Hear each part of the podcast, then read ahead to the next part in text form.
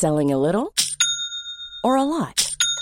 Shopify helps you do your thing however you cha-ching. Shopify is the global commerce platform that helps you sell at every stage of your business. From the launch your online shop stage to the first real life store stage, all the way to the did we just hit a million orders stage. Shopify is there to help you grow. Shopify helps you turn browsers into buyers with the internet's best converting checkout. 36% better on average compared to other leading commerce platforms because businesses that grow grow with Shopify. Get a $1 per month trial period at shopify.com/work. shopify.com/work. Hey, it's Danny Pellegrino from Everything Iconic. Ready to upgrade your style game without blowing your budget? Check out Quince. They've got all the good stuff, shirts and polos, activewear and fine leather goods, all at 50 to 80% less than other high-end brands. And the best part? They're all about safe, ethical, and responsible manufacturing. Get that luxury vibe without the luxury price tag. Hit up quince.com slash upgrade for free shipping and 365-day returns on your next order. That's quince.com slash upgrade.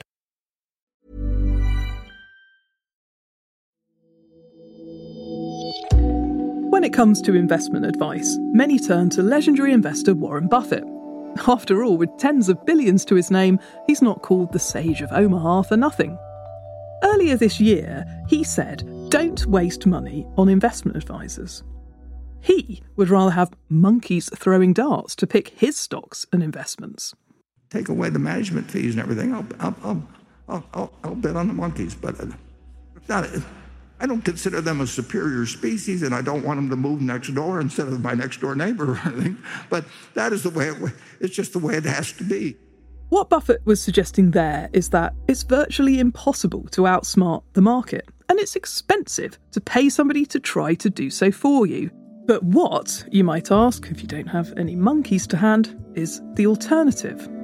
Well, coming up, an investment masterclass in something known as passive investing, and why passive could be a better bet than active.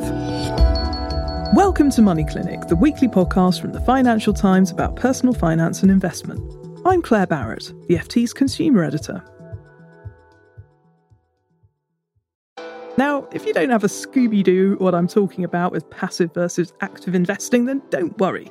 There'll be some jargon busting shortly.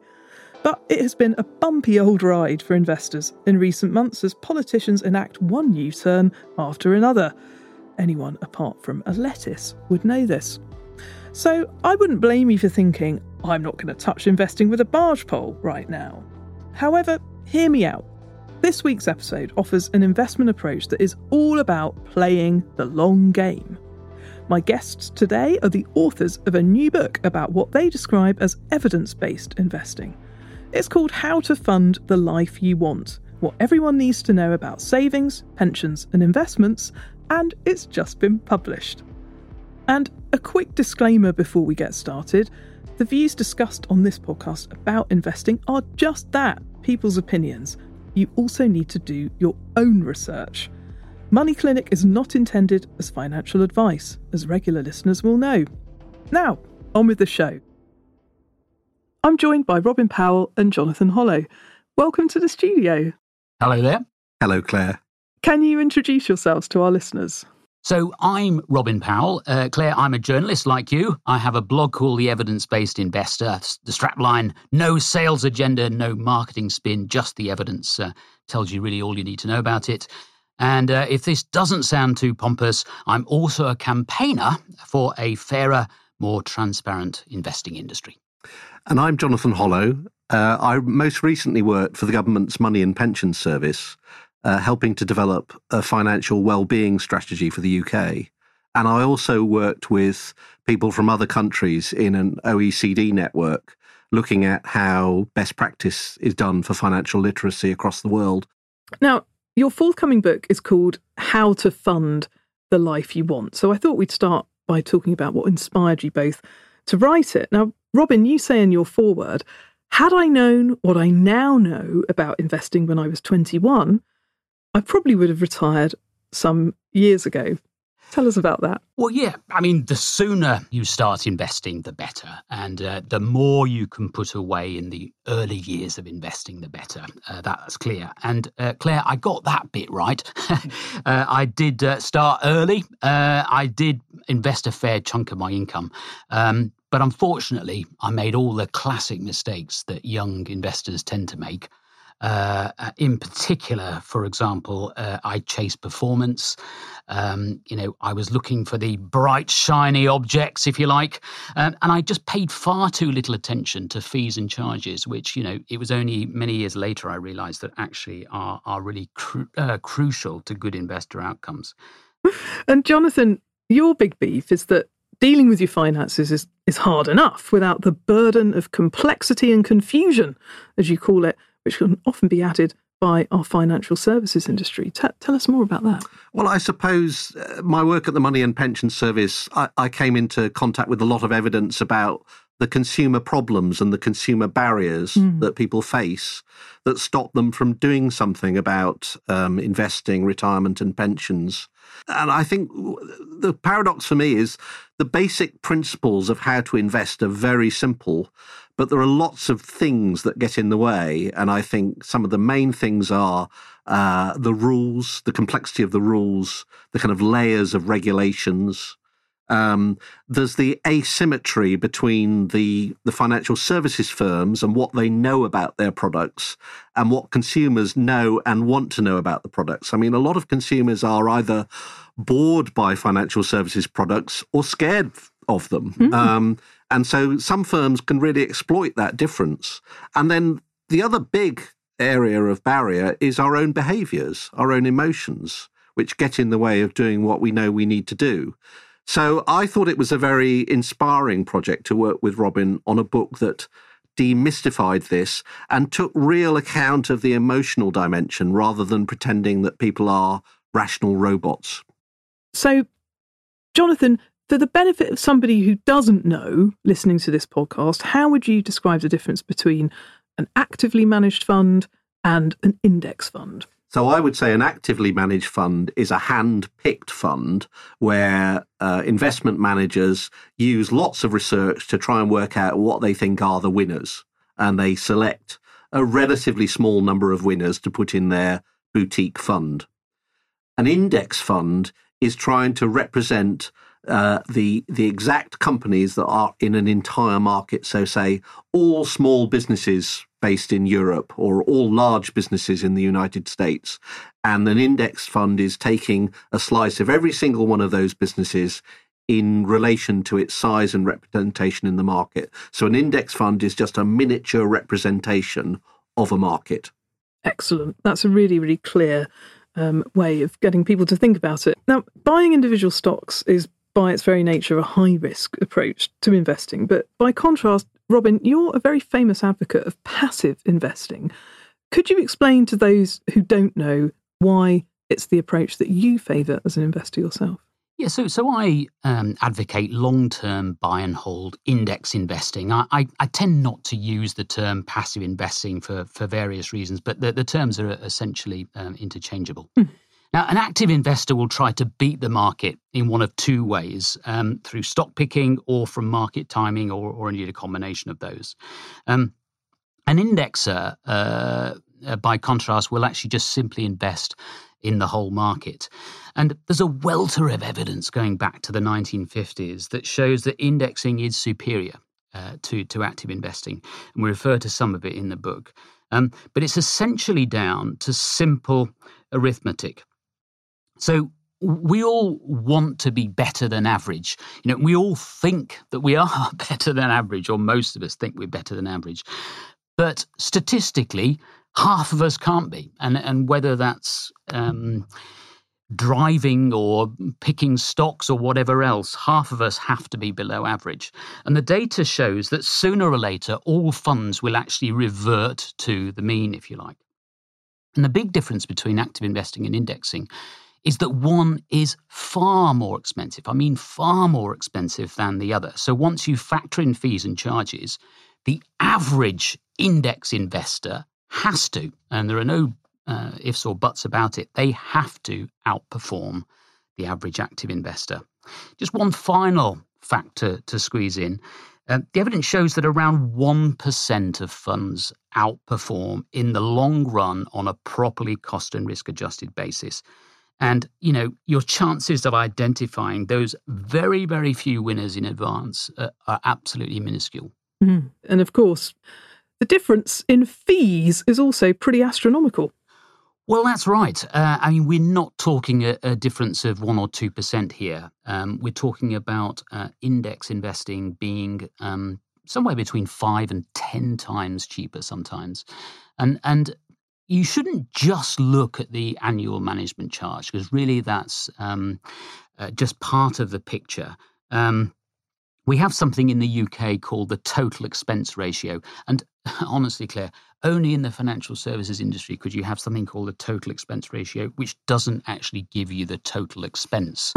Um, because a critical cost is the cost of trading. Yes. And the beauty of index funds is, uh, particularly market cap weighted index funds, which are most of them, is that they trade very infrequently. So you keep your costs, your transaction costs to a minimum. Active funds, because they're active, tend to trade quite a lot. Uh, and actually, the evidence shows that active managers do turn over their entire portfolio remarkably frequently. And every time they trade, there's a cost to you, the customer. Um, and there's a line of people, um, intermediaries. You wouldn't believe the number of intermediaries that are actually involved in this whole process. And these costs all add up. And so your your costs can can in some cases amount to you know the same as the annual management charge. So in some cases you can actually double the an- annual management charge to reach something like your total expense. Now, before we get onto the meaty filling of this investment masterclass, I want to make it completely clear that neither Robin nor Jonathan nor I, for that matter, are financial advisors or investment professionals. The ideas we're discussing here are for information and educational purposes only and are not intended as an investment recommendation or individual financial advice. Now, Robin and Jonathan, the big lessons in your book about financial literacy can be distilled down to six themes or rules that crop up again and again. Now, we're going to devote a few minutes to discussing each of these concepts and why you believe they're the key to investment success, starting with rule number one have a purpose, plan, and method. Jonathan, let's unpack what you mean by this. Why is the bigger picture so important when it comes to investing? Well, uh, firstly, the book is really not just about money, it's about life. Um, when you're thinking about your future life, and if you want to be motivated to save and invest for a future life, you have to know what's going to give you happiness in that life. So you've got to have a purpose. And the, the other thing is, you've got to have a financial plan. You've got to know how much money you will need to last you over your future life and have an idea of how you're going to invest your way towards it and save your way towards it. And then when we talk about method, we talk about everyday money management, squeezing the most out of your paycheck, uh, squeezing the most out of your employer contributions, and everything that can contribute both to a, a happy day to day money life and your future investments. You know, life is a great canvas, but the big mistake would be to say money is the goal, life is the goal, and money is the means. Rule number two take a slice of everyone's business. Now, Robin, I love this quote from your book. The investment industry rarely promotes index funds because it makes far more money out of selling us actively managed ones. Tell us a little bit about this rule. Well, as you rightly said earlier, buying individual stocks is very, very risky. So, um, if you'll allow me, I would like to give your listeners a stock tip. Go on. Uh, uh, and my stock tip, um, and you have to keep this uh, under your hat, is is called Global Capitalism Incorporated, um, and um, you can buy a bit of Global Capitalism Incorporated if you buy a, a, low cost global equity index tracker. When you invest in, a, in, in an index tracker, or, a globally diversified portfolio of index funds, what you're doing is you're buying a stake in human enterprise. You know, you're buying into the best businesses all around the world uh, that, that the planet has to offer. You know, and as you say, the investing industry they don't want us to buy index funds. Why not? Because it's an existential threat to the active fund industry. And frankly, all those advisors, investment consultants, and other assorted charlatans who you know, claim the ability to be able to spot the winners in advance all the evidence suggests that it's not possible, and yet we constantly reading people in the in the in the papers, seeing them on CNBC and so on, trying to suggest that they know which the sectors, which the stocks, which the funds, of, the winning funds of the future are going to be. Um, resist that temptation. You know, instead of looking for the needle, if you like, just buy the whole haystack. I love it. Looking for the needle, by the whole haystack. Fantastic. Okay, let's move on to rule number three. To dilute your risks, add lots of time. Jonathan, talk us through this one. Well, this is really about the long term evidence that we present in the book. So, we present evidence of how different uh, classes of shares have performed over decades, or in some cases, 100, 120 years. And you can see that over very long periods of time, for example, uh, shares in very small companies have quite high levels of growth. Uh, shares in larger businesses have steady levels of growth, but lower, and so on and so forth.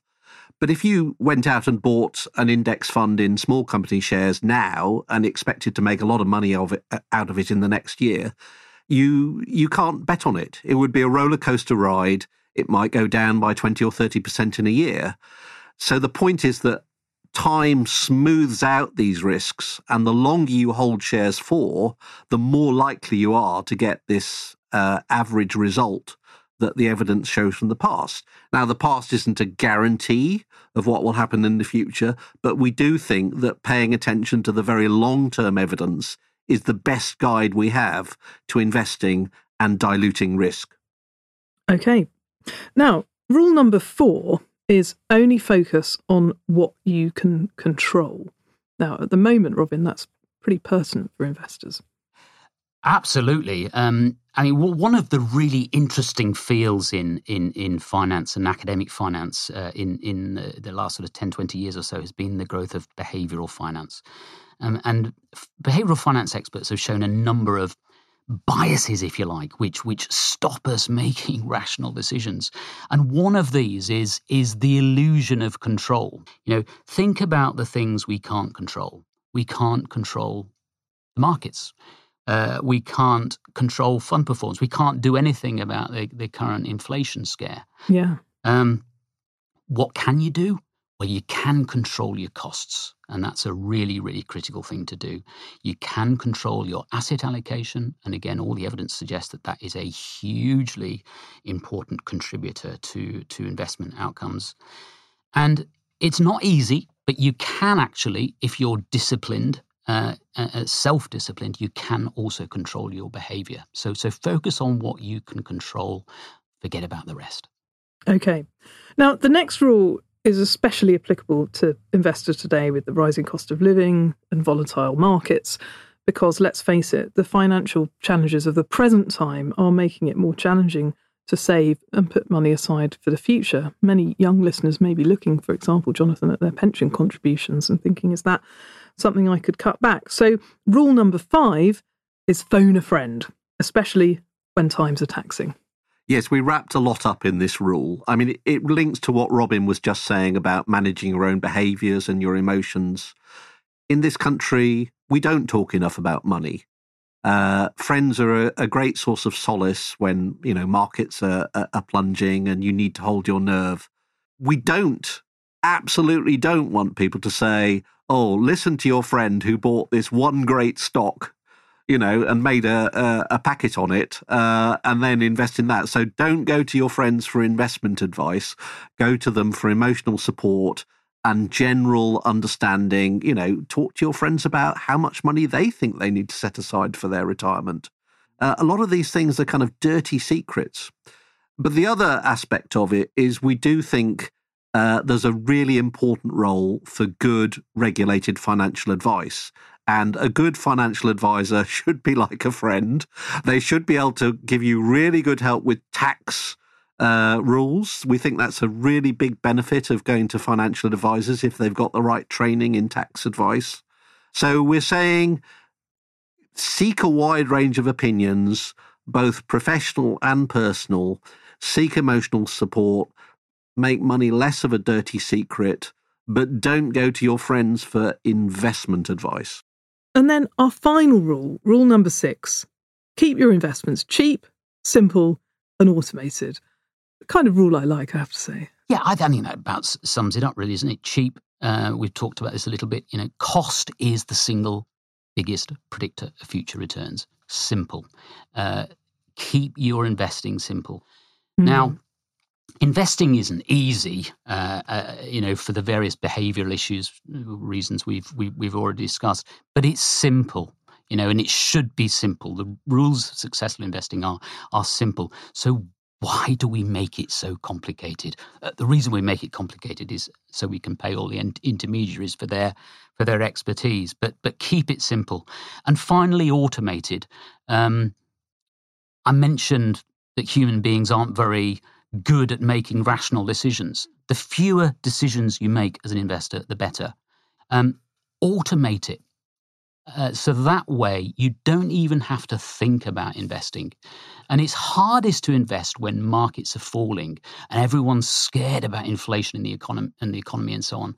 But if you just automatically put away 50 pounds, 100 pounds, whatever it is, every month, and you don't even think about it, that's the way to invest.